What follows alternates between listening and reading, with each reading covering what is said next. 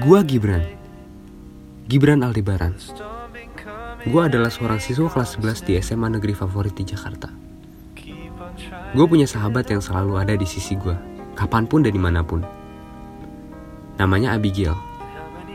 Dari mulai TK, SD, SMP, sampai SMA, gue selalu satu sekolah sama Abby. Bahkan sekarang kami satu kelas. Di Senin pagi ini, seperti biasa, gue menjemput Abby untuk berangkat sekolah bareng. Assalamualaikum. Pagi om, tante. Gue masuk ke dalam rumah Abby dan bersalaman dengan kedua orang tuanya.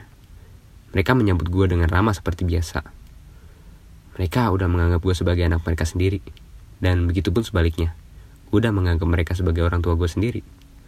Well, I hope they'll be my parents-in-law. Ketika Mama Abigail sedang menyapa gue, tiba-tiba seseorang dengan rusuhnya berlari terburu-buru ke arah meja makan, lalu meneguk teh manis yang sudah disiapkan untuknya. Siapa lagi kalau bukan Abigail? Cewek manis yang ceroboh, lugu, imut yang selalu pengen ikut ke mana pun gue pergi. Ya ampun Ebi, kebiasaan deh lo. Pasti kesiangan lagi kan? Ih Gibran, udah deh daripada ngeledek atau nyeramahin Ebi mulu. Mending buruan berangkat nanti Ebi telat. Ebi udah piket OSIS hari ini. Makanya kalau tidur tuh meremnya matanya aja. Kupingnya nggak usah merem. Jadinya alarm lo nggak kedengeran kan? Mana bisa kuping merem. Udah ayo Ebi berangkat ya. Maaf ah. Assalamualaikum.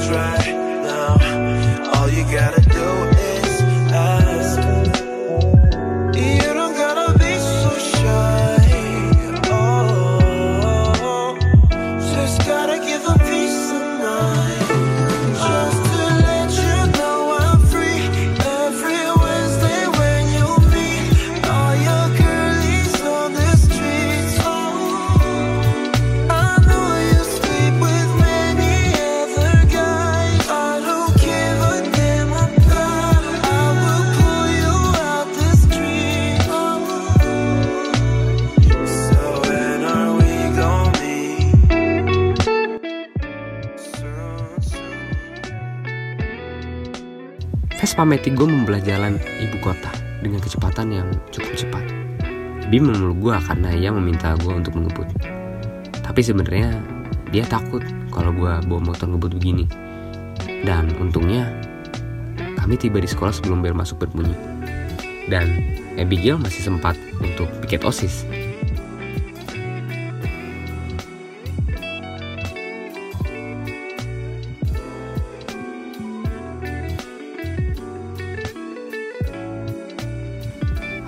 Abigail, orang bilang nggak ada yang namanya cewek dan cowok sahabatan. Pasti salah satunya ada yang baper. Well, in this case, gue yang baper itu. Sementara Ivy, dia udah punya cowok. Namanya David. Cowok yang terkenal fuckboy. Semua cewek cuma dianggap mainan doang sama dia. Mantan, udah nggak bisa dihitung dengan jari gue udah berkali-kali bilang sama Abigail untuk jangan pernah ketipu sama tampilan David. Abigail juga udah tahu kalau David itu playboy cap kakap. Tapi tetap aja, Abigail ketipu sama mulut manisnya David. Abigail pernah cerita kalau David bilang Abigail adalah perempuan yang membuat David ingin berubah. David gak mau lagi jadi playboy setelah ketemu sama Abigail. Gue gak percaya sama David. Tapi gue cuma bisa percaya sama Abigail. Dan gue akan selalu siap untuk menjadi sandaran Abigail setiap Abigail butuh gue. Ataupun ketika mungkin dia akan patah hati gara-gara David. Good morning, Ibi sayang. Rambut kamu kusut ya? Sini, sini aku rapihin. Iya nih, tadi aku telat bangun, terus jadinya Gibran ngebut deh bawa motornya. Hei, lu gak usah sotoy dong. Bawa motor yang benar, gak usah ngebut-ngebut. Heh, lu jangan soto deh. Ebi yang minta gue ngebut. Gue juga mendingan telat masuk daripada Ebi kenapa-napa. Aduh, malas banget deh gue pagi-pagi harus ngeliat drama kayak gini. Udahlah, mendingan gue ke kelas. Terus nyalin PR matematika wajib yang gue belum kerjain. Nama gue Abigail. Kebanyakan orang kenal gue karena gue adalah pacar dari David Alvaro. Dia semacam selebgram gitulah. Ganteng, supel, romantis juga. Ya walaupun track recordnya jelek sih gara-gara dia playboy banget dulunya. Tapi semenjak Dave dan gue kenalan terus kita jadi deket, David bilang ke gue kalau gue adalah seorang perempuan yang bikin dia sadar bahwa cewek gak seharusnya dia jadiin bahan mainan. Dia juga bilang bahwa semenjak dia kenal gue, dia mau berubah untuk berhenti jadi playboy. Dan cukup gue aja perempuan yang dia sayang. Alasan dia jadi playboy itu sebenarnya karena faktor latar belakang keluarganya. Mamanya meninggalkan David demi orang lain yang mamanya cintai. Dan karena itu, David marah sama sosok wanita dan mau balas dendam ke wanita-wanita lain atas perbuatan mamanya yang gak pernah bisa dia lupain. Dan dari situ, gue luluh sama David. Everyone on earth do some mistakes, and everyone deserves second chance. Gue yakin David bisa berubah, dan gue mau gue menjadi seseorang yang bisa membuat David menjadi pribadi yang lebih baik. Gibran awalnya nggak suka gue deket sama David, tapi gue meyakini Gibran untuk bisa percaya. Kalau dia nggak mau percaya sama David, at least he can trust me. Gibran, hari ini Bi pulang sama David ya. David ngajak Ibi nonton soalnya.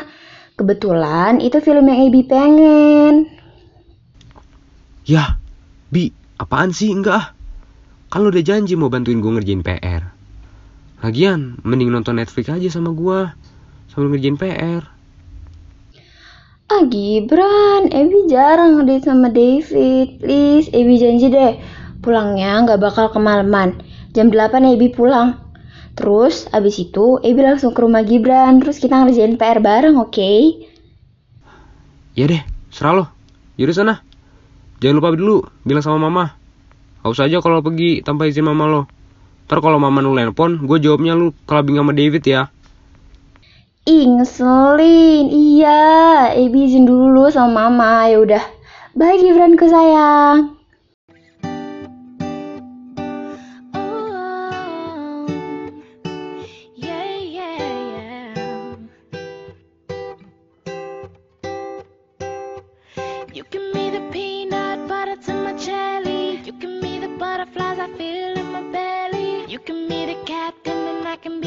First mate. You give me the chills that I feel on our first date. You can me the hero and I can be a sidekick. You can me the tear that I cry if we ever split. You can me the rain from the cloud when it's storming, or you can me the sun when it shines in the morning.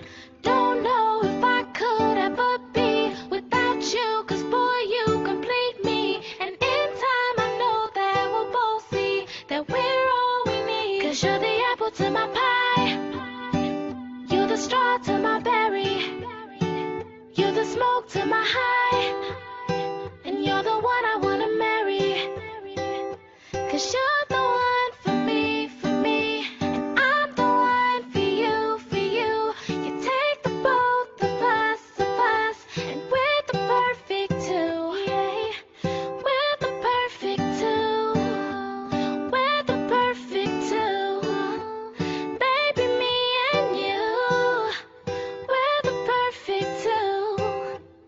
Pulang sekolah, gue langsung pergi ke salah satu mall di Jakarta menggunakan motor sport milik David.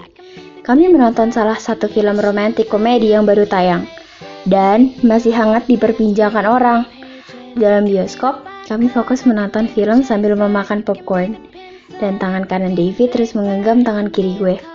Gue baper banget sama setiap hal kecil yang David lakuin ke gue.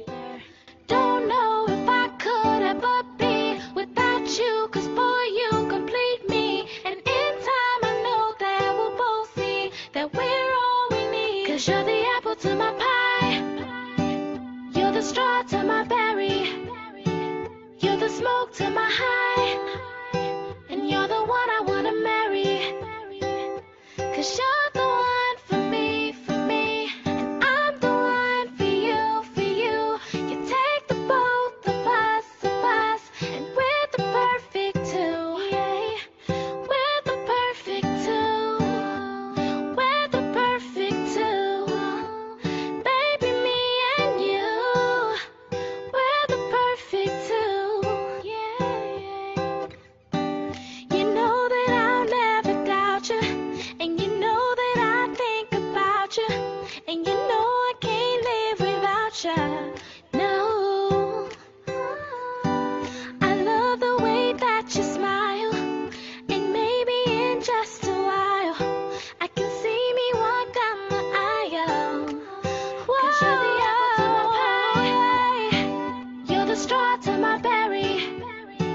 You're the smoke to my high, and you're the one I wanna marry. Cause you're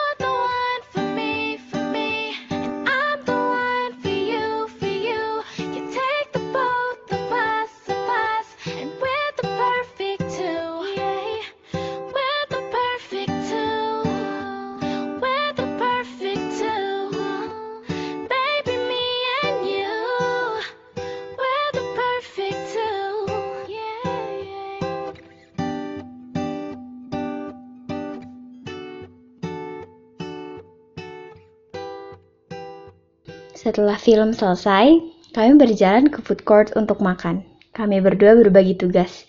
Gue mencari kursi kosong untuk kami berdua, dan David mengantri makanan. Hah, entah kenapa weekday begini masih banyak aja pengunjung di mall. Gue sudah mendapat kursi sehingga gue bisa menunggu David sambil membaca buku dengan tenang.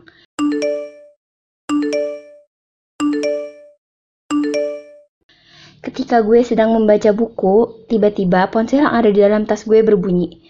Gue pikir itu ponsel gue, tapi ternyata ponsel David yang bunyi. Ada banyak sekali notif spam yang masuk ke WhatsApp David dari Baron, yang pesannya adalah meminta David untuk menghubunginya. Baron, siapa ya? Lalu tiba-tiba nomor dengan kontak bernama Baron ini menelpon David. Gue mengangkatnya. Dave, ke mana aja sih? Kok tumben banget gak ngabarin aku? Balasnya lama lagi. Jangan-jangan kamu lagi sama si Abigail itu ya? Aduh, kapan sih kamu punya waktu buat aku? Hah, ini siapa? Baron bukannya nama cowok. Sejak kapan Baron jadi nama cewek? Wah kacau, David selingkuh lagi. Iya, David lagi sama gue. Dan seharusnya lo sadar ya, kalau cowok yang udah punya pacar, jangan diganggu. Dasar cewek gak tahu malu. Eh, atau cowok gak tahu malu. Karena kontak lo di handphone David, namanya Baron, asal lo tahu aja. Gue menjawabnya dengan ketus, lalu memutuskan sambungan telepon dari si Baron Baron gak jelas ini. Gue menghampiri David yang sedang membayar makanan sambil menangis. Lo gak berubah, kita putus. Salam sana sama Baron.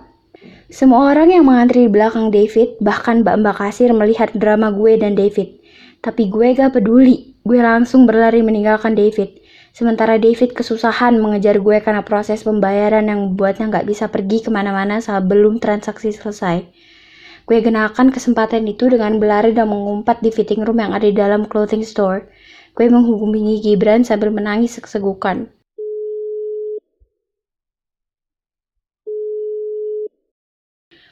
Gibran, tolong jemput Ebi.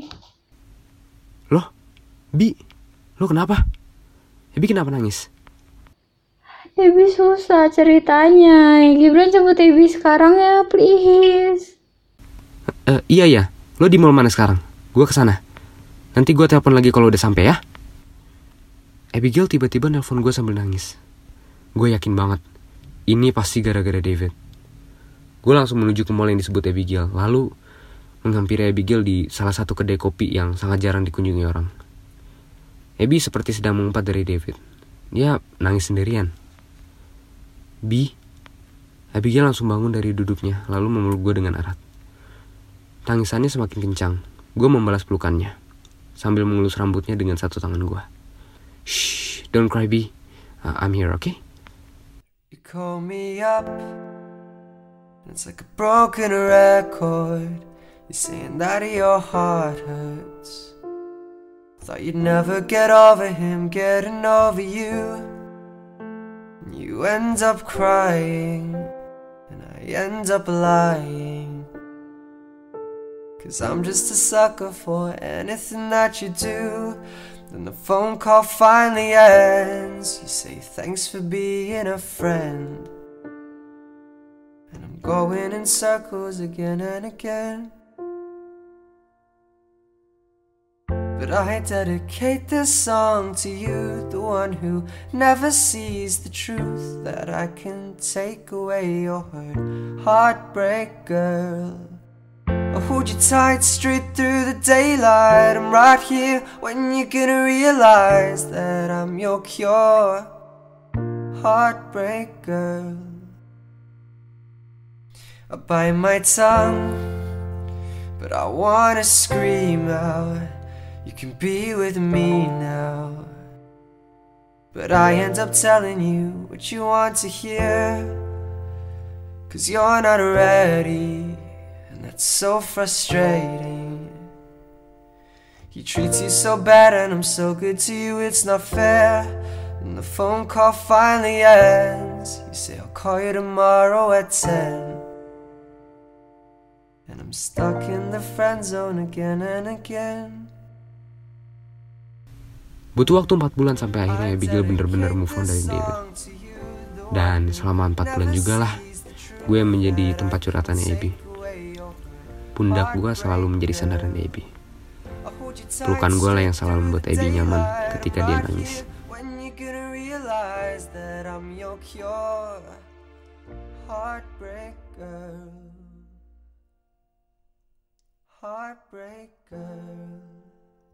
Sampai akhirnya hari yang gue tunggu-tunggu telah tiba. Hari di mana Abigail membalas perasaan gue. Abigail adalah pacar gue sekarang. Gue berjanji pada Abigail dan diri gue sendiri untuk selalu ada kapan pun Abigail butuh. Dan gak akan pernah menyakiti Abigail. B, yesterday I said that I'm lucky to have you as my best friend. But now I'm lucky to have you as my girlfriend.